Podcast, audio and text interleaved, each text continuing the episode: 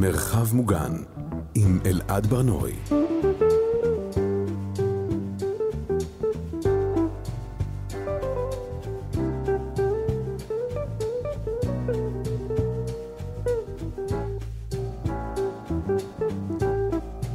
שלום, אתם על מרחב מוגן, כאן אנחנו מדברים על שגרה בימים בלתי שגרתיים.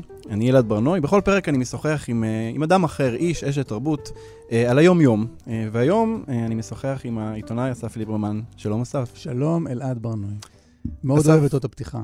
אני גם חושב, נכון? משהו קוזי כזה, וגם ג'אז בכלל, ג'אז זה כן, טוב. אופטימי כזה, אבל גם לא מדי, נכון? זה כזה לא עולץ. מרגיש כמו כאילו אנחנו מסתגרים כזה בבית, מסביב לאח, משחקים רמי קוב, והחיים נמשכים, ובחוץ סערה, אבל הנה אנחנו פה עם הרמי קוב שלנו והכל טוב. אני, אני, מרגיש, אני מרגיש שאתה מביא עוד כמה דברים לשולחן, גם אתה משליך קצת על, על האות הזה עוד כמה דברים. אמ, אז אתה, אתה, אתה יודע... לא, מה אמ, זה מוזיקה אם לא אסוציאציות? זה נכון. תראה, החיפוש אחר אה, אות היה מאתגר בתקופה הזאת, כן. כי אה, כל הזמן הציעו לי דברים, אה, יום זיכרונים כאלה. אה, לא, ברור שלא. ואמרתי, די, לא, בחרת טוב, די, תודה. בחרת טוב. אה, יש את השאלה הזאת שנשאלת הרבה, והיא הפכה להיות כאילו שאלה טעונה אה, בימים אלה, וזה, מה שלומך? כן. מה התשובה שלך ל- לשאלה הזאת?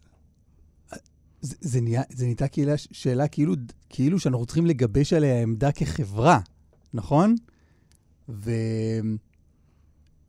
כאילו, ו, ויש כל מיני הצעות של אנשים, אנשים מציעים מה לענות. אה, יש את האמירה ההיא של נשיאת העליון, שלומי כשלום המדינה, ואנשים אחרים מציעים, תגידו, כמו כולם, אה, תגידו, אתם יודעים בהתחשב בנסיבות. ו... ואני שמעתי את קובי מידן אצלך אומר שהוא חש, שהוא לא שואל אנשים מה שלומם, כי זה, הוא חש שזו שאלה חודרנית. נכון. זה הזכיר לי את המערכון בחמישייה הקאמרית, ש, שקרן מור נכנסת לחנות, ודוב נבון, נדמה לי, בדיוק יוצא, ואומרים אחד לשני, שלום, שלום, ודוב נבון שואל, שואל אותה, מה שלומך? במסגרת הסמולטוק, והיא צורחת עליו, זה לא עניינך! עכשיו, אני מציע שכל אחד יענה לשאלה מה שלומך בהתאם לשלומו. ואני רוצה להציע לאנשים, גם לאנשים ששואלים, גם אם הם שואלים אנשים שהם מפוני הדרום, או שהם עברו אירוע מאוד מאוד קשה עכשיו, לתת להם את ההזדמנות ששלומם, לפחות לרגע הזה, יהיה טוב. אני תמיד שואל מה שלומך. גם כשעסקנו ברפורמה המשפטית, גם כשעסקנו ב... לא יודע, במשבר הטריטוריית הגז עם לבנון, וגם עכשיו אני שואל אנשים מה שלומם, כי אני מתעניין, גם כשזה גילה גמליאל, השרה. אני שואל אותה מה שלומה, כי, כי אני מתעניין בבן השיח שלי, ואני נותן לו את ההזדמנות שאולי ששלומו טוב. אתם יודע, אתה יודע מה, הרגע, הרגע, כן, לשנייה אחת, מה שלא לא מטריד אותי כרגע המלחמה, לשנייה אחת מטריד אותי משהו אחר. אני רוצה לשמוע על הדבר הזה. זה מעניין, כי במצב רגיל, כשאנשים שואלים אה, מה שלומך, הם לא באמת אה, רוצים לדעת מה שלומך. זה כן. כמו מין מסמן כזה, זה נכון. כזה שלום, שלום, נעים מאוד. נכון. עכשיו, אתה יודע, באמת שלומי כשלום עמי, כל הדבר הזה, הוא נהיה כן. הוא נהיה באמת נושא שיחה. פתאום, פתאום אנשים מתייחסים למה שלומך ברצינות. כן. עכשיו, אני משת, השתדלתי תמיד להתייחס למה שלומך ברצינות. תגיד לי, אני אשמח לשמוע מה שלומך, אני באמת מתעניין. אתה יודע, יש את הדברים שאומרים ולא אומרים, נניח, ב... בשבעה. יש הרבה ביקורת כלפי האמירות השחוקות האלה של אה, שלא תודו הצער, אני משתתף בצערך, ואנשים נורא אוהבים לנתח את זה ולהגיד, אתה לא באמת משתתף הרי בצערי, הצער נכון. שלי הוא לא הצער שלך. מה זה שלא תדע עוד צער? החיים הם נכון. צער. ו- נכון. ובסוף, אה, קבענו לעצמנו כאלה קודים שכדי, כדי שנוכל לדבר, כדי שנוכל לנהל שיחה. כן. ואני אוהב את מה שאתה אומר על זה, שלתת את האפשרות גם להגיד, בסדר. נכון. ולא גם ללח... ללחוץ על הנקודה שמישהו יגיד לך, בסדר, ואז אתה אומר לו, בסדר עד כמה שאפשר. כן. כאילו, בוא, בוא, בוא נוודא את, ה... את הדבר הזה. אתה גם דו- דואג ש... אתה יודע, אני לפעמים מראיין אנשים שאתה יודע, קרה להם באמת הנורא מכל. חטוף להם איש יקר ומוחזק בעזה, או נרצח להם מישהו, לא... אז, אז אתה... אולי יש לו... מ- מותר, ת, ת, תאפשר לו רגע ששלמה יהיה בסדר. כלומר, מותר לך להגיד... מותר, מותר, האם מותר לקורבן להגיד, אתה יודע מה? אני יודע, אבל יש לי בוקר אחד טוב. כן. קרה לי משהו טוב. כן, אנחנו גם, אנחנו עכשיו אה, קצת יותר מחודש ושבוע אה, לתוך ה... האירוע הזה שנקרא 7 באוקטובר. אמ, ו... מטורף, אגב, לחשוב על זה. זה חודש ושבוע, אני זוכר, אימא שלי נפטרה כש- כשהייתי נער, הייתי בן 14, ואני זוכר באזכרה במלאת שנה למותה, אני זוכר את אבא שלי אומר, כבר שנה, רק שנה, כאילו מימד הזמן באמת איבד, נכנס לאיזה לופ הול כזה, ואתה לא יודע, זה הרבה, עבר הרבה, אני מרגיש שעבר המון. אני מרגיש שמעולם לא היה לפני 7 באוקטובר, ואני מרגיש שרק עכשיו האירוע הזה קרה, אז איך עבר כל כך מעט והרבה זמן בעת ובעונה אחת? כן, יש, יש לזה איזה אלמנט שואב כזה. גם, אה, גם באמת שואב את כל האירועים שסביב זה. אתה יודע, נגיד עכשיו שאנשים מנסים להיזכר מתי משהו היה, אז אתה ישר נאחז בשבעה, זה היה לפני או אחרי שבעה באוקטובר? כן. נורא נורא קל, אתה יודע. אבל אתה, ה- ה- ההשוואה לשבעה ולזה, הוא מאוד נכון בעיניי. כתבת טקסט יפה על זה בפייסבוק, או באיזושהי רשת שכותבים בה דברים. אתה אמרת משהו מאוד יפה, אתה אמרת, פרפרזה שלי, במילים שלי, בסדר? אבל זה הרעיון שלך. אה, החברה, החברה שלנו יצרה קלישאות, תשתמשו בהן, אל תתנצלו. אנחנו המצאנו את משתתף בצערך, לא כדי שאתה תהיה מובך להגיד משתתף בצערך, אני יודע שכולם אומרים, לא, אני, אני, אני, יש לי את הכלי הזה בארגז הכלים שנקרא המילולי, ארגז הכלים המילולי שאומר, "אל תשתמשו בו, המצאנו את זה בשבילכם לרגעים האלה, אנחנו כאן בשבילכם. אני משתתף בצערך, אז אני, יש בי התנצלות, אני לפעמים אומר, אני משתתף עמוקות בצערך, כדי שתדע שזה לא מהפה אל החוץ. כן, כן, הקלאסיקות עובדות. יש איזה, איזה צורך, אני חושב הרבה, יש איזה צורך כל הזמן להמציא את עצמנו מחדש. אתה נכון. יודע, כל פעם ששואלים אותי מה נשמע, אני אענה משהו אחר. לא, כן. באמת, באמת, לא, גם ככה קשה, נכון? לא... כן. אמ, אתה יודע, אה, אה, אני, אני שואל כאן שאלה שהיא היא בעיניי משמעותית, וזה... אמ, מה, מה המדיניות צריכת החדשות שלך, ואני מנסה להבין איך לשאול אותך את זה. אה, שאלת גם את... כן, זה, בפרקים זה, הקודמים. זה, זה מבחינתי השאלה המרכזית, כי זה דבר, זה, זה דבר משמעותי עכשיו. אתה יודע, לכל אחד יש כבר את ה... אני צופה רק בטלוויזיה, פעם ביום במהדורה, אני לא פותח את הטלוויזיה, כל אחד מגדיר לעצמו עכשיו את, ה, את השגרה, כי אי אפשר שלא, נכון? אתה, כן. אתה, אתה, אתה מגדיר לעצמך גם מה אתה מוכן להיחשף, באיזה ממד, איזה מוזיקת רקע אתה רוצה שם, איך Mm. שיספרו לך את הסיפור. אבל אתה החדשות בעצם, כלומר, אתה, אתה, אתה כל יום מגיש תוכנית שהיא תוכנית חדשות. כן. יש, נת... אני חושב שיש איזו תפיסה לא נכונה לגבי מדיניות צריכת החדשות של אנשי חדשות. אני לא יודע להכליל את כל חבריי, אני יודע להעיד על עצמי. מישהו פעם אמר לי, אתה זה שצריך לדעת כל דבר בכל רגע נתון כשהוא קורה, זה לא נכון. אני אגיד לך מה קורה בשגרה, שאיננה שגרת מלחמה. אה, בשגרה, אני, יש לי תוכנית ברדיו שאני מגיש ברשת ב', קלמן ליברמן, כל בוקר, ארבעה בקרים בשבוע, שמונה עד עשר. המדיניות שלי בדרך כלל זה אחרי עשר בבוקר להתנתק, נגיד, בדרך מהאולפן ל-whatever, אני או, או, או בטלפון, או, או שומע מוזיקה, או שומע פודקאסטים. אני לא, אני לא על זה כל הזמן. יותר מזה, אני אגיד לך, הרבה אנשים באים אליי ואומרים לי, תגיד, שמעת על uh, X? ואני כזה, לא, מה, מה קרה? ואז הוא אומר לי, מה, לא, איך לא, איך לא שמעת על X? קרה זה וזה, וזה וזה וזה. ורוב צריכת החדשות שלי זה בשיחות האלה. אני, אני, אלעד ברנוי בא אליי ברחוב, מספר לי משהו שאני בטוח כבר יודע, וככה אני לומד על, על העולם, כי אנשים מניחים שאני יודע הכל. אז, אז, ו, ושוב, ואז, אתה יודע, יש לי צוות מצוין שעובד על תוכנית הרדיו, הוא מספר לי מה קורה, אומר, היה ככה וככה וככה. לעת ערב אני מתיישב ומתעדכן בחדשות ככל שצריך, והרבה פעמים לומד אד הוק את הראיונות, ואני מתכונן לראיונות בהתאם למה שאני צריך, ולא יותר מזה. בין היתר, מתוך רצון לגדר את עצמי ולשמור על עצמי, וגם להגדיר את עצמי כאדם שיש לו עוד תחומי עניין חוץ מאקטואליה. שזה גם לא כך תחום עניין שלי, אבל זה- זה- בשיחה זה- זה- אחרת. זה לא נשמע כאילו זה הדבר שהכי מעניין אותך בעולם. זה. רחוק, ברשימת אה, 50 הדברים שהכי מעניינים אותי בעולם, לא תמצא. כאילו, מה מה מעניין בחדשות, אגב? אני חושב שעכשיו, אני, אני, אני באופן מפתיע מזדהה איתך מאוד, כי אני כן. גם לא מאזין לחדשות בדרך כלל ולא מתעניין, כן. אבל עכשיו כן. אתה לא יכול לנהל כמעט שיחה בלי שאתה יודע מה קרה. כלומר, לא, אחד הדברים. הראשונים שישאלו אותך זה, שמעת על... אתה גם, אפרופו על לענות מה שלומך, זה גם בהתאם לכמה אתה מעודכן בחדשות. כן. כי אתה יכול לקום בבוקר ול... ולדעת שאם אתה מגיש ברדיו, אתה יכול לבחור שיר מסוים, כי היום יחסית יום בסדר, ואז ב-12 בצהריים קרה משהו, כן. אז החדשות הפך להיות אה, עניין לא, אבל מרכזי היום עכשיו. זה אחר, כי היום באמת כולנו מושקעים הרבה יותר במה שקורה, ו... ומה שקורה משפיע עליך גם ברמה האישית וגם ברמה הלאומית. ו... אתה יודע, כשהתחילו לדבר על זה שנגיד מכתרים את, uh, בבית החולים שיפא בעזה, אז כן, הייתי, אתה יודע, ברשימת 50 הנושאים שמעניינים אותי, זה היה top 1. כי אה, כן, אני רוצה לדעת האם נכנסנו למנהרות שמתחת לשיפאא, האם תפסנו את... כן, פתאום נהייתי מושקע בדבר הזה, וזה מאוד מאוד עניין אותי, אז עקבתי minute by minute אחרי משהו שבסוף לא קרה. כן. לא יודע מתי אנחנו משדרים את השיחה הזאת, אני מקווה שבזמן שאנחנו משדרים את זה... אה, כל החטופים כבר בבית. זה סינואר אה. עומד לדין אה, מוגש נגדו כתב אישום או whatever, עושים פושעי מלחמה, איומים כאלה. אבל כיום אז, אתה יודע, היום זה בהתאם, בהתאם לנסיבות, זה יותר קשה לגדר את עצמך, וגם אין לך לאן לברוח היום. פעם, פעם, אתה יודע, אינסטגרם היה המקום שבו אתה מחפש מפלט מ... אני. אתה יודע, במקום uh, ללכת uh, לצרוך uh, חדשות בטוויטר, זה היה, הכל היה מאוד ברור.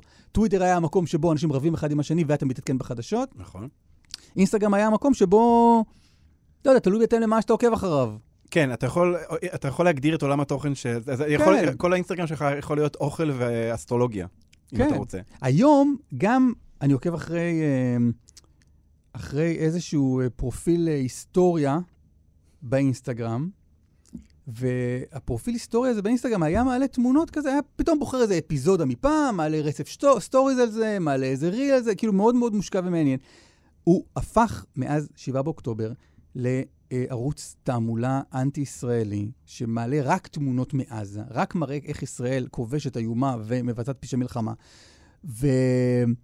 ואני מוצא את עצמי, כאילו, מגיב באנגלית רצוצה לדברים שזה. עכשיו, אין, אין לאן לברוח מהאירוע הזה באמת. אז, אז אני, אבל אני כן, אתה יודע, אני, אני מייצר לעצמי את, את מקומות נתיבי הבריחה שלי. העניין עם, ה, עם האינסטגרם הוא מאוד מעניין, כי הרבה אנשים שהתוכן הרגיל שהם מעלים לאינסטגרם הוא, הוא תוכן שבימים כתיקונם הייתי קורא לו הולסום, כזה, אתה יודע, כושר, כן. טיפוח, אוכל, היום אני אקרא לזה שטויות. כן. אה, אה, מסבירים, כלומר, אני מדבר על ישראלים, כן? כן. אה, יש, נהייתה שגרת הסברה, אני נכון, חושב, להרבה נכון, אנשים. נכון. וגם זה, כן, אני- אינסטגרם עבורי לב- איבד מהחן שלו לחלוטין. אם אי אפשר לעלות סלפי כל היום, אז בשביל מה אנחנו שם? כן. כל, אה, כל אה, בחור מנס ציונה עם אה, חמישה עוקבים מהתיכון שלו מתרגם פוסטים לאנגלית כדי להסביר לעולם מה קורה אצלנו. ומה קרה ב-1948 גם, נכון, כן? נכון. גם ההיסטוריה הפכה להיות אה, אה, נושא שיחה מרכזי. אבל יש פה עוד אלמנט, וזה האלמנט של כמה אנחנו נחשפים ל... לאלימות ולקושי ולכאב, כן. וזה גם דבר שמעניין אותי. אתה, אתה מגיש חדשות ואתה יודע, אה, אני כאן במערכת של כאן יושב והמסכים אה, אה, מולי, בלי סאונד, בזמן שאני עובד, כן, ואני מרגיש שאני, שאני סופג נכון. כל כך הרבה סיפורים, כן. בלי שאני מעוניין בזה בכלל. כן. מה אתה עושה עם זה? הרבה, הרבה אנשים באים אליי ועם מבט אה, עצוב בעיניים, עצוב כלפיי, מלא חמלה כלפיי, על איך אני נחשף לכל זוועות העולם ואיך אני מתמודד ומה אני עושה. ו... אז, אז אני, אני אגיד לך, היום הראשונים של המלחמה היו בלתי נסבלים. כאילו, נפשית, אצלי. אתה יודע, תמיד אה, זה, זה עכשיו הרבה עם התנצלות, אני הולך להגיד, כי מה, זה, מה שעובר עליי זה כאין וכאפס כלפי מה שעובר על אנשים שחוו את זה במעגל ראשון, אם בין אם, בטוח שגם לך, כל מאזיננו, יש, יש קרובים אהובים שנמצאים עכשיו בעזה כדי להילחם בשבילנו, ומישהו מכיר מישהו שעולמו חרב עליו כי מישהו נרצח אצלו, או שמישהו אצלו מוחזק מעזה, אבל פעם ראשונה בחיים אני הגעתי לשידור ביום ראשון, 8 באוקטובר, הסתכלתי על הליינאפ, קראתי את הסיפורים שאנחנו מטפלים בהם, ולא הצלחתי לשבת ולקרוא, וכל פעם קמתי, כי גם, אתה יודע, עדיין היו מחבלים בעוטף עזה. עדיין היו מחבלים בקיבוצים, עדיין הסתובבו פה מחבלים, חיפשו, אה, חיפשו אנשים להרוג. וזוכ... והטרגדיה עדיין לא נחשפה במלוא הזוועה שלה, ואני זוכר את עצמי, כל רגע קם, כל עשר דקות קם ומתקשר לאשתי, ואני אומר לה, ב- בדמעות, אני הולך הצידה לאיזה פינה ב- ב- במס- בחדרי התאגיד, ואני, מותק, את לא מבינה מה קרה? את לא מבינה מה קרה? ואני... ולאורך השנים תמיד העבודה הגנה עליי. תמיד העבודה הגנה עליי, אתה, אתה בעבודה. זה כמו, לא יודע, לא יודע מה, מה, במה המאזינים שלך עוסקים, אבל, אבל, אני, אבל תמיד יש לך הפרדה בין העבודה לבין החיים. כלומר, עצם זה שזה... אף אחד לא לוקח את... אה, את, את אני מניח שאתה לפעמים, אם אתה אדריכל, אז אתה חושב על השרטוט שאתה עשית, ואתה כן חושב עליו בלילה, ופתאום יש לך איזה פיצוח, אבל, אבל כן, כשאתה יושב ליד השולחן, אתה לא האדריכל אלעד ברנועי, אתה, אתה עכשיו איש המשפחה, אתה, יש איזו הפרדה, וגם, ו, ותמיד זה עזר לי להנדס, להתמודד עם המציאות הישראלית. עצם זה שאני עיתונאי, זה תייק את המציאות בתיקיית העבודה, ונתן לך יכולת להשתלט עליה. וכשהיה פיגוע, אז אתה עכשיו מתפקד כמי שתפקידו הוא לתווך את הפיגוע למאזינים, ויש מלחמה, אז המלחמה עכשיו מתויקת בתוך אקסל, ואתה לוקח את הטרגדיה ואתה מכווץ אותה ל-55 דקות בשעה של שידור. אתה מתחיל עם המקרו של המלחמה, עובר לסיפור אנושי, הולך רובריקת שלוש, פרשן, נצא לפרסומות, נחזור. עכשיו, זה נורא, זה עדיין נורא, אבל אתה איש המקצוע שיודע עכשיו לכמת את זה לכדי תוצר ש... שיש לך שליטה עליו. שיש גם. לך שליטה עליו. לגמרי. עכשיו, זה כמו שאנשים עכשיו, אתה יודע, כולם רוצים לעשות משהו. אז אתה מקים איזה עסק אה, בהתנדבותי קטן כדי לעזור לחקלאים בעוטף עזה לקטוף את החסה שלהם, כדי שיהיה להם אה, מה לעשות, ומישהו אה, אה, אופה עוגיות ושולח לחיילים בחזית. כולם רוצים לעשות משהו. עכשיו, אני, אני, אני... כלומר, למזלי הרב, אני עושה משהו. יש לי תפקיד במלחמה, שהוא ברור לי מהו. אה, גם, גם תפקיד לאומי, גם תפקיד אה, עיתונאי, ואני יודע מה אני עושה. אז אני, אני מרגיש שכל הדבר הזה, כל החשיפה לזה, הגן עליי במשך כל הזמן הזה, ודווקא כשנגמר שבוע, שבוע העבודה, ואתה מתעורר בשישי בבוקר, ואתה שולח יד לטלפון, ועכשיו אתה לא צריך למצוא אייטמים לתוכנית שלך ליום למחרת, כי נגמר שבוע העבודה, אז אתה סתם נכנס לאינסטגרם, ואתה רואה... ו- ו- ואין לך אוויר. אתה כבר לא עיתונאי, אתה סתם אדם עם חשבון באינסטגרם ואתה עוקב אחרי מישהו. ואתה פתאום מישיר מבט לעבר הטרגדיה, ואין לך שליטה על זה כבר, אתה לא, אתה לא משבץ את זה בתוך אקסל. אתה סתם איש ש, שמסתכל על טרגדיה של אדם אחר, שהיא גם הטרגדיה שלך, ואז אתה, ואז אתה לא נושם כבר. ואז אני אומר לעצמי, כל האנשים האלה שיש להם סתם חשבונות באינסטגרם ואין להם תוכנית ברשת ב' ואין להם תוכנית בכאן 11, איך אתם מתמודדים עם הדבר הזה ביום-יום? למי שאין לו תפקיד אה, מוגדר באירוע כן. הזה. למי שהאישי והפוליטי כן. עכשיו, עכשיו מתחילים לחפוף פתאום, והוא נכון. לא יודע מה לעשות איתם. נכון. אבל יש, יש איזו איכות מצטברת ל, לכמות של הדברים שאתה רואה, שאתה שומע, ש, שבסוף אני, אני מתקשה לדמיין איך זה לא מחלחל. כלומר, אתה אמרת מקודם שלפני הסיפור הזה, אתה נוסע אחרי זה הביתה, ואתה שוכח ממה שהיה. כן. אתה מאזין מוזיקה, לפודקאסטים. כן. אתה עדיין מצליח לעשות את הדבר הזה, אפילו ממש ברמה הטכנית. אתה עדיין תיסע הביתה ותאזין לפודקאסט ולמוזיקה? היום כן. היום כן. בשבוע, שבועיים הראשונים של המלחמה, לא. גם הימים הראשונים שלי בחיי היה, לא הצלחתי לשמור על עצמי בכלל, בכלל, בכלל. היה את ה... כל ערוצי הטלגרם המתועבים האלה. עכשיו, אתה יודע, אני עיתונאי, אני, לימדו אותי שאם יש מידע, אני צריך, אני צריך לצרוך אותו. אם קורה משהו, אתה צריך לדעת עליו. זה עיתונאים. סקרנים, חטטנים, רוצים לדעת כל, דבר, כל, כל פיסת מידע אתה רוצה שתהיה אצלך. אתה גם צריך את זה בשביל מקצוע. בסופו של דבר מישהו אומר לך משהו ואתה צריך להפריך את זה, או שהוא אומר לך זה לא קרה, ואתה אומר לו, תשמע, אדוני, אני ראיתי את זה, זה כן קרה. כן, זה קצת סיפור שלפעמים אני מספר לעצמי. אתה יודע, יש את העבודה ויש את ההתמכרות. עכשיו, כמה אני מספר לעצמי סיפורים של... למה אני כל הזמן בטוויטר? אני כל הזמן בטוויטר. היום אני כבר לא כך בטוויטר, כי מחקתי, כי אני יודע ש... אני הבנתי שזה, אתה יודע, התמכרות שאתה לא באמת צריך לעבודה שלך. האם אתה באמת צריך לדעת מה עיתונאי X מחדשות 12 טינף על עיתונאי Y מידיעות אחרונות, ועל מה הם רבים, ו... ואיך הוא... אז בהתחלה חשבנו שזה חלק מהמקצוע, היום אתה יודע שאתה כאיש מקצוע, אתה בוחר מה יהיה חלק מהמקצוע.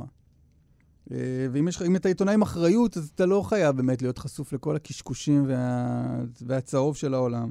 אבל בימים הראשונים הייתי, ישבתי, כל, כל סרטון, לא יודע אם כל מאזיננו יודעים איך זה, איך זה נראה בטלגרם, אבל בטלגרם כשמעלים סרטון זוועה, אז יש את כן. הטשטוש הזה, כן. ואז צריך ללחוץ עליו, כ- כמו כדי לאשר, כן, אני יודע, אני הולך להיחשף לזוועות שלו ברא השטן. וכל פעם שהייתי רואה מסך כזה, הרגשתי כמו גולד מיינר כזה, שפתאום נפל על uh, פיסת זהב, ואני אומר, כן, כן, כן, כן, אני רוצה לראות את הדבר הזה עכשיו. את הזוועה הזאת. את הזוועה הזאת, והייתי רואה את הסרטונים האלה, וביום ביום שבת, אז במיוחד, הייתי, הייתי רואה, ואני זוכר, היינו אצל, אה, אנחנו גרים בתל אביב, ובאותו יום שבת, אמרנו, בואו נתרחק קצת מתל אביב, נסענו ל, ל, לרעננה, להורים של, אה, להורים של אשתי, ואני יושב שם, כאילו גולל את הדבר הזה, ויום אחר כך הייתי צריך לנסוע מרעננה לירושלים, ובשעת לילה דמיינתי את הדרך מרעננה לירושלים, וממש דמיינתי איך, איך באזור לטרון, לא יודע למה דווקא לטרון, אולי בגלל הטנקים וה, והשריון שם, דמיינתי איך... אה, לא רוצה להגיד, אבל דמיינתי דברים שראיתי בסרטונים קורים על כביש... דמיינת שמחכים לך שם. על כביש אחת... אה, זה. זה היה קשוח. זה, התחושה הזאת של הגולדמיינר היא, אני מזדהה עם זה, אני גם הרגשתי ככה. זה, זה קצת לא נעים לומר את זה, כי אתה, אתה, אתה חוזה בזוועות של, אה, של אנשים אחרים, אבל בזמן אמת אתה אומר, אני לפחות אמרתי לעצמי, אני רוצה להבין את ממדי הזוועה. כן. אני רוצה להבין, אבל, אבל יש שם עוד משהו, יש שם איזה, איזה אלמנט גם של... של אני, שאני, אני, אני אדקור את עצמי עכשיו בתוך הדבר הזה, כן. אני, אה, אני אתפלש בזה קצת. אה, כן.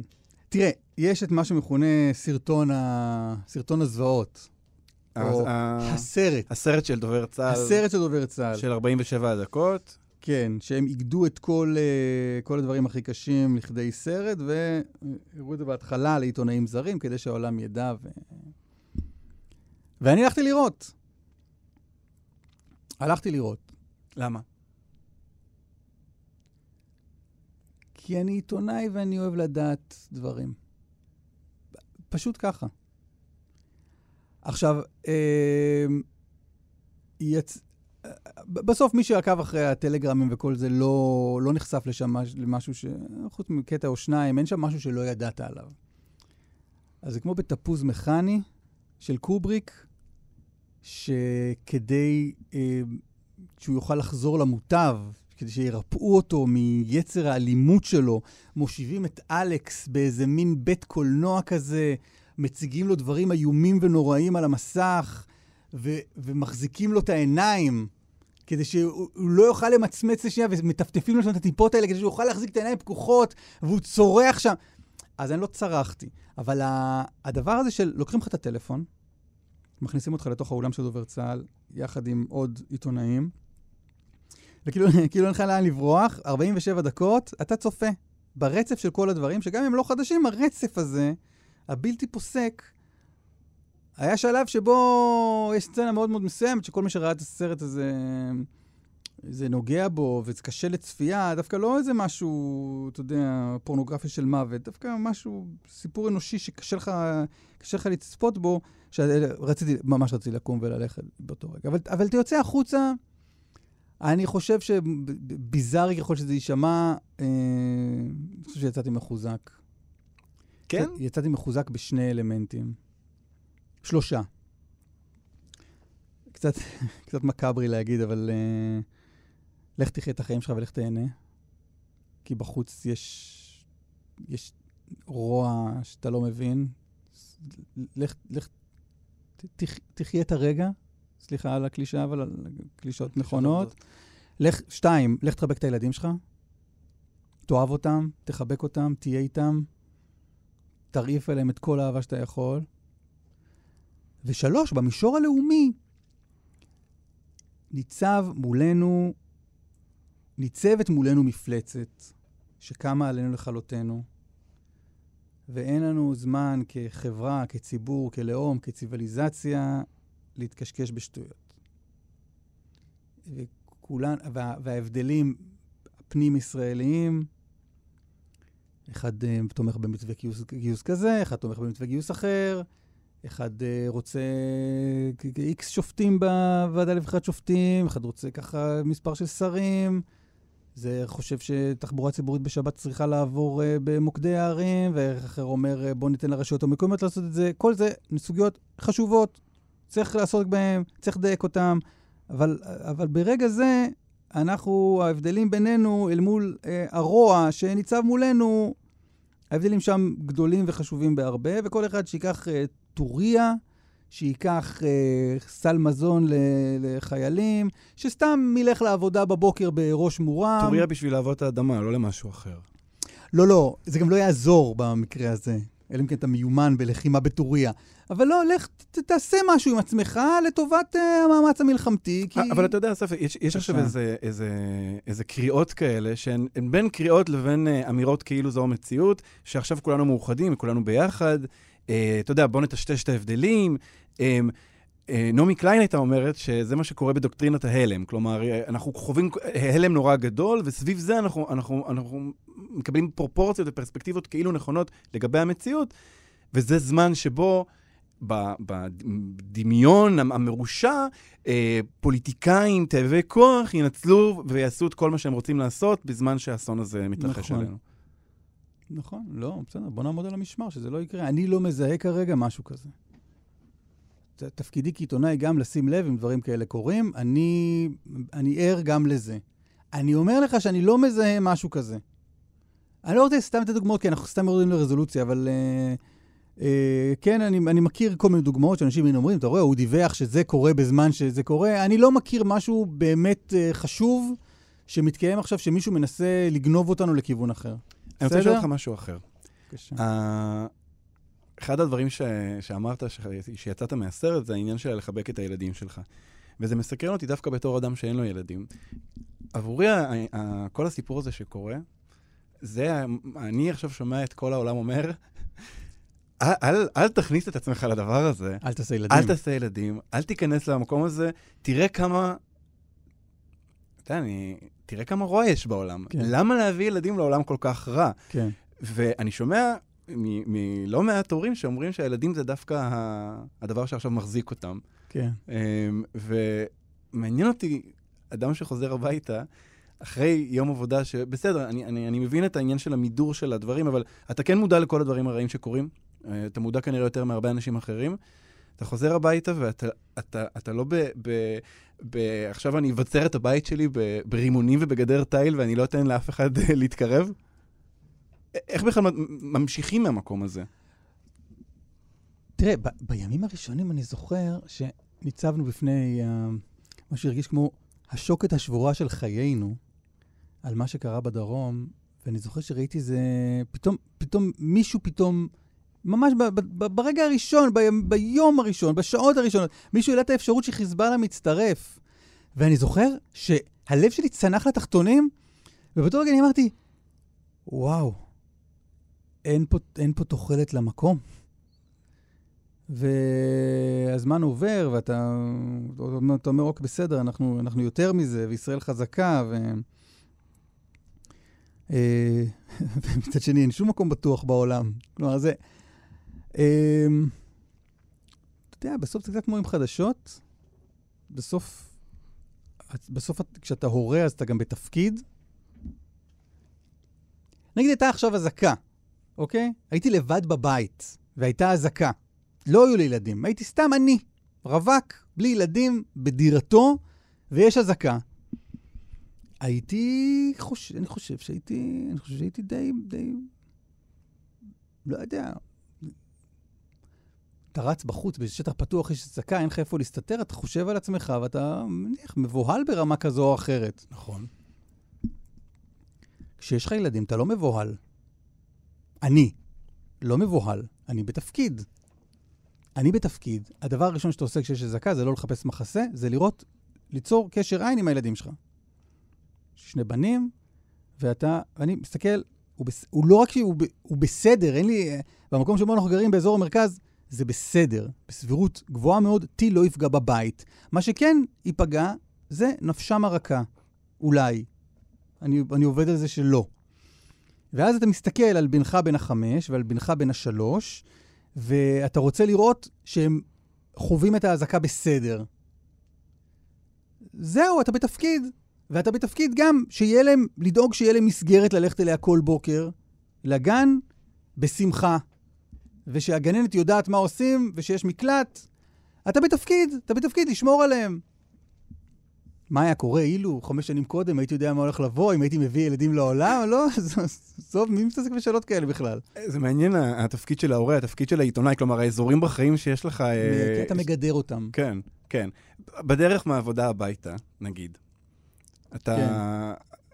משהו השתנה באיך שאתה חווה את עצמך, את המציאות, מה שאתה מרגיש? לא, אתה יודע, נכנסנו כבר לשגרה, אז אנחנו כבר, אז, אז אני מרגיש, אני מרגיש שכבר לא.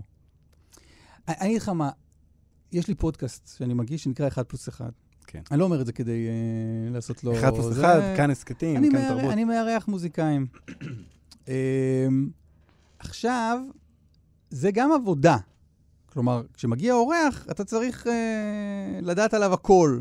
עכשיו, אני תמיד, כלומר, אם היה לי זמן, אם הייתי מסיים את השידור שלי ונוסע לאנשהו, הייתי מקדיש את זמני ללשמוע מיצירותיו של אותו אומן, או לשמוע רעיונות שלו. הייתי עמוק ב... כל רגע פנוי שהיה לי היה מוקדש ל... להאזין לפרי עטו של ה... מי שאני עתיד לארח.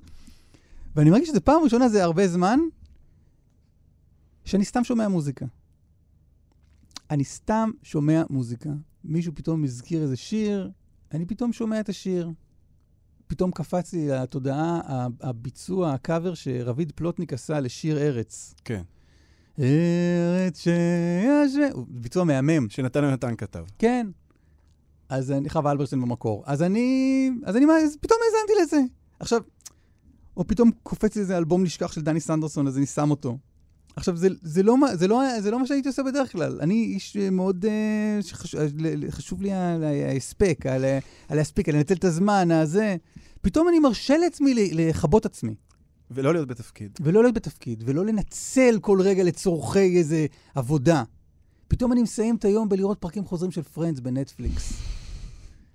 פתאום אני רץ, כשאני רץ בפארק ליד הבית, אני, אני יכול גם לא לשמוע כלום, להיות עם מחשבותיי, אז אני, אני פתאום, כאילו מין, אתה אומר לעצמך, המצב מספיק קשה, תאפשר לעצמך לא להיות בתפקיד רגע, ו... ולעשות מה שבא לך לעשות, כן. באמת. העצמי, האני האמיתי שלי זה פרקים חוזרים של פרנדס. יש לנו כותרת. אבל אה, אה, זה דווקא נשמע שלהיות בתפקיד זה משהו שהוא מאוד מגן עליך באיזשהו נכון, אופן. אז נכון. יש גם איזה משהו מעניין. אני יכול להגיד לך שאני רוב היום לא בתפקיד. כן. ואני מאוד לא מוגן. אה, ופתאום, בזמן הזה נחשפים לי דברים לגבי עצמי. נכון. אני עכשיו, אני מרגיש שהווליום מתגבר בהמון דברים, וה... אני לא, אני לא זוכר תקופה שבה היו, היו הייתה כזו כמות גדולה, נגיד, של דברים שאני לא מסוגל. אני לא מסוגל לצפות בהם, אני לא מסוגל להאזין להם, אני לא מסוגל לקרוא. לא, אבל אני, אני בתודעת, כשאני מכבה את עצמי, את, את האני בתפקיד, ועובר לאני שידורים חוזרים של פרנדס, אני פשוט בתקופה הזאת בתודעה של תרמתי במשרד. Mm. כלומר, אני נתתי מעצמי כל כך הרבה. שוב, גם אם תיעלתי לזה תורכי עבודה, נתתי מעצמי כל כך הרבה של חשיפה לדברים הקשים של העולם, שמגיע לי עכשיו לא להיות בתפקיד בכלל, ובאמת ליהנות מהפודקאסט הארדקור uh, היסטורי של דן קרלין, שצולל לעלייתה של יפן לאורך העשורים האחרונים. מותר לי. מותר לי לצחוק מזה שצ'יינלר וג'וי באים לבית הקפה שלהם, ושני בוליז באים להטריד אותם ולסלק אותם משם. מצחיק, מותר לי ליהנות מהדבר הזה. מזכיר שבימי הרפורמה המשפטית, שהייתי מושקע רגשית גם בזה. אני, אתה יודע, אני הייתי נגד. הייתי נגד וחשבתי שזה לא טוב, ולא רציתי שזה יקרה. ו... ו... ואנשים באו אליי אחרי שעות העבודה, זוכר שישבתי בבית קפה, ומישהי באה אליי ואומרת לי, מה אתה אומר, יריב לוין הזה? איך הוא מנסה לדחוף את הזה? ואני זוכר שאמרתי לה, אני לא בעבודה עכשיו. אני תרמתי במשרד. אני עסקתי בזה עכשיו שעתיים, אני לא רוצה להתעסק בזה. וזה משהו ש, שאתה אתה מושקע בו גם רגשית, כי זה עלול גם להשפיע על החיים שלך, כלומר, בדיוק כמו עכשיו, זה משהו... כמו ש... המלחמה. כן. הרפורמה המשפטית זה אירוע מאוד מאוד חשוב. אני, הרבה פעמים אני מבטל נושאים בחדשות של תניחו לי, זה לא חשוב. זה חשוב. זה חשוב וזה זה ישפיע על חיינו, והמלחמה חשובה והיא משפיעה על חיינו, אבל אני רוצה גם להרשות לעצמי להגיד, אחי, אני עכשיו תרמתי במשרד, ואני כבר לא במשרד, צלצלו בשעות הפעילות, נציגינו ישמחו לסייע לכם. אתה מאוד מסודר. כן, אני איש מסודר. הדברים מסודרים, כאילו, אתה מארגן את הדברים. אני איש מסודר, כן. בהתחלה של הסיפור הזה, שכל עוד, ה- אני אשתמש במילה שלך, כשהאירוע הזה התחיל, אז, אז הדברים התבלגנו, נכון? כן. כלומר, שם לקח זמן עד שהצלחת לסדר את זה כמו שזה עכשיו, ש, שיהיה, ש- it will make sense. כן, אני לא בוחר בעבודה בדרך כלל. אני לא בוחר בעבודה בדרך כלל, ואני זוכר בימים הראשונים, כשעלתה מישהי שסיפרה ש... שהיא הייתה עם הילדים בממ"ד, והילדים בני חמש ושלוש, כי גיל הילדים שלי, אני לא ידעתי לאן להוליך את ה... למרות שהייתי בתפקיד, ולמרות שהייתי צריך להוליך את, ה... את המידע הזה לעבר עוד שאלה ושאלת המשך ולקשור שיחה, אני, אני לא הייתי שם. כן, היה אירוע קשה. אירוע. כשאתה, כשאתה רץ, זה, זה נותן איזה מקום כזה של, אני לא יודע למה אנשים רצים, אבל כש, כשאתה רץ, אתה, יש בזה איזה ממד של... אתה לא יודע למה אנשים רצים? אה, אה, אני, ב- מכל הפעילו, הפעילויות הספורטיביות שקיימות בעולם, ריצה היא ה, הכי- פחות נסבלת. כן? אמרתי את זה נכון? למה? קודם כל משעמם נורא. Um, העניין הזה של המהירויות כל הזמן, אני, לי נורא קשה עם זה, אז אני אומר לעצמי, אוקיי, בוא נלך על הליכון, הליכון הוא יודע מה המהירות שלך כל הזמן, אז נורא נורא משעמם לי. אני צריך להאזין למוזיקה, אז אני אומר לעצמי, בוא נאזין למשהו, ואז המוז... הקצב משתנה, אז אני גם רוצה לש... ו- וזה גם פיזית לא כיף. קודם כל, אתה יכול לרוץ באותו קצב כל הזמן. אתה יכול לרוץ לאט ובאותו קצב. אם אתה רץ במרחקים ארוכים, בכלל אתה רץ לאט. אבל זה נורא משעמם. איפה החלק המשעמם? בזה שאתה רץ, ולא... כלומר, אתה רץ באותה מהירות כל הזמן. אני מאוד אוהב uh, את הטקסטים של uh, חיים לוינסון בנושא הזה. מישהו אמר לו, ריצה זה משעמם, ואז הוא השיב, לא, שש עם עודד בן עמי זה משעמם. אני רוצה להגיד, אני, אני מחבב את עודד בן עמי ואת uh, פועלו, אבל, אבל זה היה בזה משהו נכון, כאילו, וואו, לא יודע, קנדי קראש זה משעמם. יש משהו כל כך מדיטטיבי בריצה. אגב, שיכול להיות מדיטטיבי. כן. ריצה זה באמת כר פורה לעשות כל מה שאתה רוצה. אתה יכול לשמוע ספרים בזמן שאתה... אתה יכול לכתוב ספרים בזמן שאתה רץ, פודקאסט עם מוזיקה, ואתה יכול גם באמת לעשות מדיטציה, לראות... החוויות שעוברות על, על הגוף שלך בזמן 20 קילומטר של ריצה, אלה חוויות משוגעות. אני, סליחה שאני נשמע, לא יודע איך אני נשמע עכשיו, אבל כואב לך הרגל, ואתה מתבונן בכאב של הרגל, ואז הכאב ברגל נעלם. וה, והנשימה שלך מתחילה מהירה ועוברת לנשימה איטית.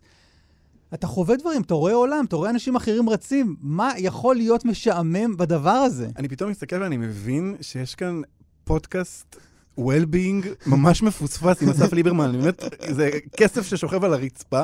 אבל כן, אני חושב שאולי אה, יש את דבר, אולי הדבר בלתי נסבל בריצה זה שאתה פוגש את עצמך באיזשהו אופן נורא, אה, אה, ש, שהשקט בו הוא זה שמקשה. כלומר, נכון. אני, הרגעים שאני ניסיתי עכשיו להסביר למה זה בלתי נסבל בעיניי, אז דמיינתי את הרגעים שהשיר נגמר. כן. שהסדרה עוברת סצנה, או שמשנה קצב, או שפתאום יש שיחה שלא מעניינת אותי, וואו. ואז המחשבות נודדות, ואז... יופי, להתמודד עם זה, זה הדבר הכי לא משעמם בעולם. זה האתגר של החיים שלך, להתמודד עם הקולות בראש שלך. אני אגיד לך למה התחלתי לרוץ בכלל. שזה לא היה כזה לפני הרבה זמן. אני לא, לא עשיתי כלום ב- בתחום הריצה בכלל. וזה היה לפני, נגיד, שלוש שנים בערך.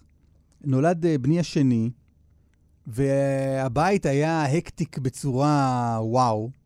הוא גם נולד הוא נולד צועק, הילד. פשוט לא הפסיק לצעוק שלושה חודשים, ואני אמרתי, וואו, אני חייב, גם, התח... גם הייתה קורונה אז, אני הייתי חייב, אפרופו לגדר, הייתי חייב לגדר לעצמי אוטונומיה. אז הייתי יוצא מהבית לרוץ. וזה היה השלב שבו, זה מה שאני עושה עכשיו. אני עכשיו לא אבא של שני הילדים האלה, אני גם לא עיתונאי, ואני לא... אני, לא, אני, אני רץ, אני אדם שרץ בפארק. זהו. אני מנסה להבין אם, אם שם יש לך תפקיד או אין לך תפקיד בזמן הזה. יש מטרה ברורה, אתה Mm, רץ, כן, נכון? כן, אתה צריך, אתה, אתה לבוש בהתאם, כן, אתה עם המדים, כן. אבל, אבל בעצם המטרה שלך זה אתה. זה כזה מה שנקרא כן, me אבל. אבל גם פה, כשאתה אומר את זה, אז אני איש מאוד מסודר, ואני כן צריך להציב איזשהו יעד לכל הדבר הזה.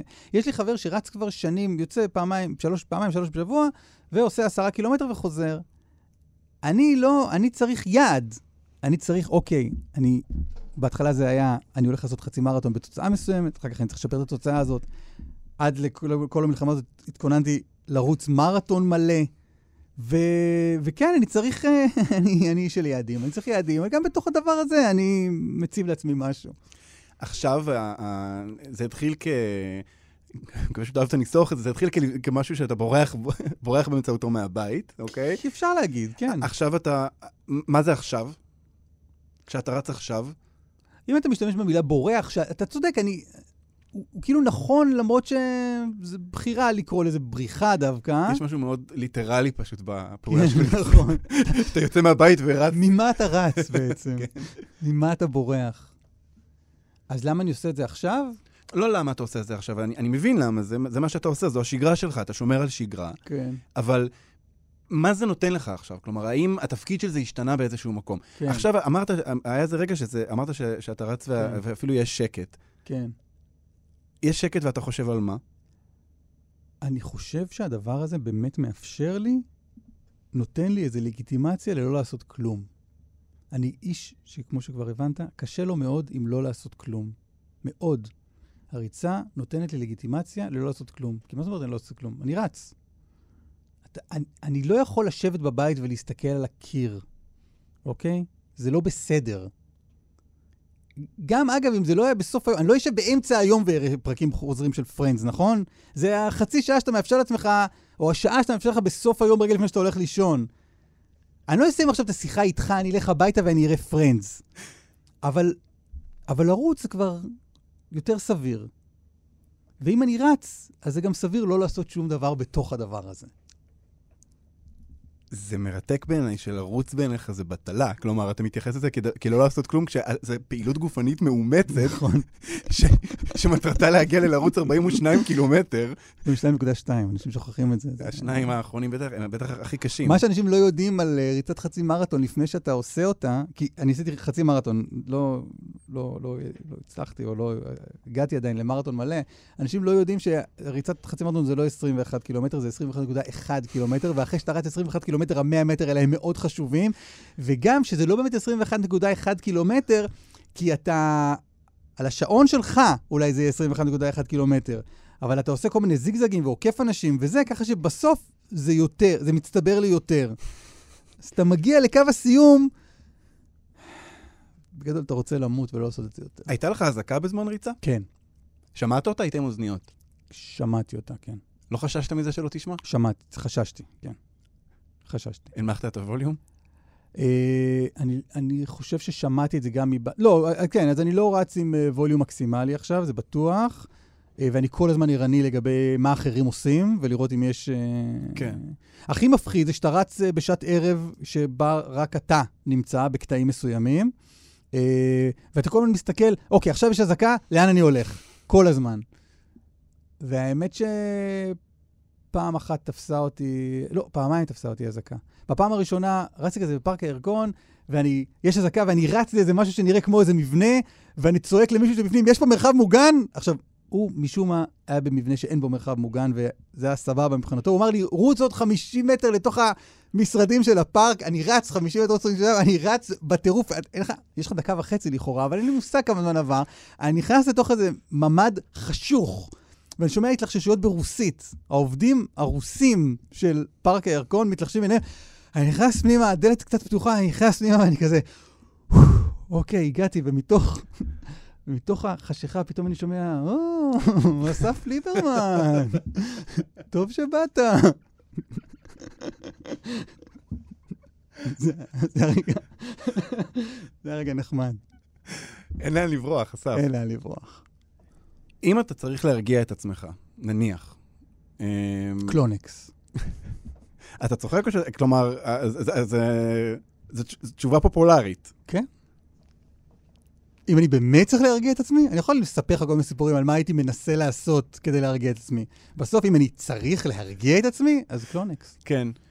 אני מאוד מאמין בכדורים. להרבה תחומים בחיים, אני, אני מאמין בכדורים. השתנה צריכת הקלונקס שלך מאז שהתחילה המלחמה? אה, כן. כן. לכיוון מעלה. לא, אתה מצפה ל... אבל תראה, אני, אני מנסה לדמיין, אני מבין שהסיטואציה שבה אתה יושב אה, סתם עושה דברים היא, היא נדירה. נכון. אבל, אבל יש, יש לך דברים שבהם אתה, נגיד, למשל, קניות באינטרנט. למשל, אה, גלילה לא, ל, לא לצורכי, אה, עכשיו, לא לצורכי אה, חיפוש משהו. אני, אני, ה- הפעולות האלה, המדיטציות הקלוקלות והבטלניות האלה, Mm, מעניין. אני לא חושב. אני לא חושב. לא. לא, לא, אין לי כאלה. אין לי כאלה. ריצה זה הכי... כן. סתם ל... אני כן, אני, שוב, אני, אני כן באינסטגרם, אני כן באינסטגרם, אבל זה תמיד מרגיש לי כמו... זה- זה- לא יודע. אני יכול להגיד לך שאני uh, מסיים כמעט כל יום בלהסתכל על בגדים באינטרנט. כן? כלומר, זה פשוט, אתה יודע, זה, זה, זה, זה מרחב מוגן. כן. אתה מסתכל אתה יודע, אני אה, ממלא את העגלה בבגדים, העגלה מגיעה לסכום מטורף, וסוגר את החלון. וזהו, ואתה, ואתה סבבה עם זה? כן. אתה לא מרגיש שבזבזת עכשיו? לא יודע כמה זמן אתה עשית את זה? אני מרגיש שחסכתי כסף כי לא קניתי את הבגדים. אני מרגיש שבזמן הזה הרווחתי לא, כסף. אז אני הולך uh, לחפש uh, בגדים באינטרנט, אתה יודע מתי? כשאני צריך משהו מהאינטרנט בתחום הבגדים. אמ, אסף, אנחנו, אה, אנחנו צריכים לסיים. כן? כן. אה, יש משהו ש... זה נשמע כמו הפסיכולוג שלי עכשיו. אה, את- שלי אומרת, אה, אני מודעת לשעה, אבל אני, או לפעמים אומרת, אני ככה, אני רואה, אני רואה את הזמן, ואתה יודע, כן. כזה, אל תפתח דברים גדולים, אל ת... זה. אני אשאל אותך שאלה. למה אתה מחכה אה, אחרי שכל האירוע הזה ייגמר? מה הדבר הראשון שאתה רוצה לחזור לעשות שאתה לא עושה אותו עכשיו? אתה יודע, במהלך כל השיחה הזאת, אני נע בין איזה מסרים אני רוצה להעביר לאומה, לבין לענות לך בכנות של בן אדם שחי את חייו. אתה מבין?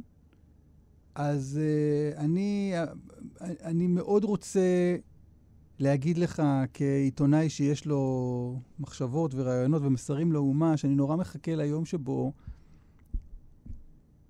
נסיים את הלחימה ונוכל לעשות בירור פנימי עמוק של, אה, של מה אנחנו, איזה חברה, באיזה חברה אנחנו רוצים אה, לחיות.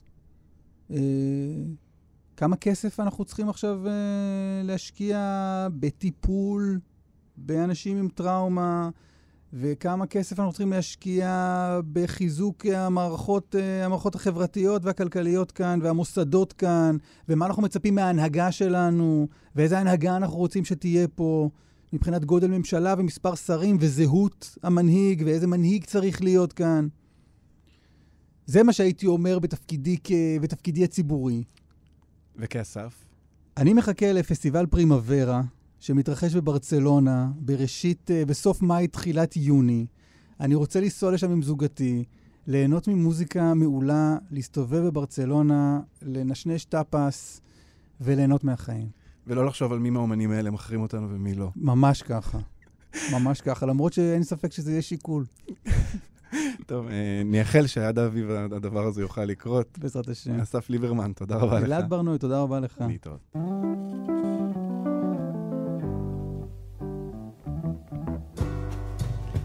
האזנתם למרחב מוגן. כל פרקי ההסכת זמינים באתר וביישומון כאן ובכל מקום שבו אתם מאזינים לפודקאסטים. תודה לטל ניסן על ההפקה, תודה לטכנאית חן עוז, אני אלעד ברנועי, להתראות.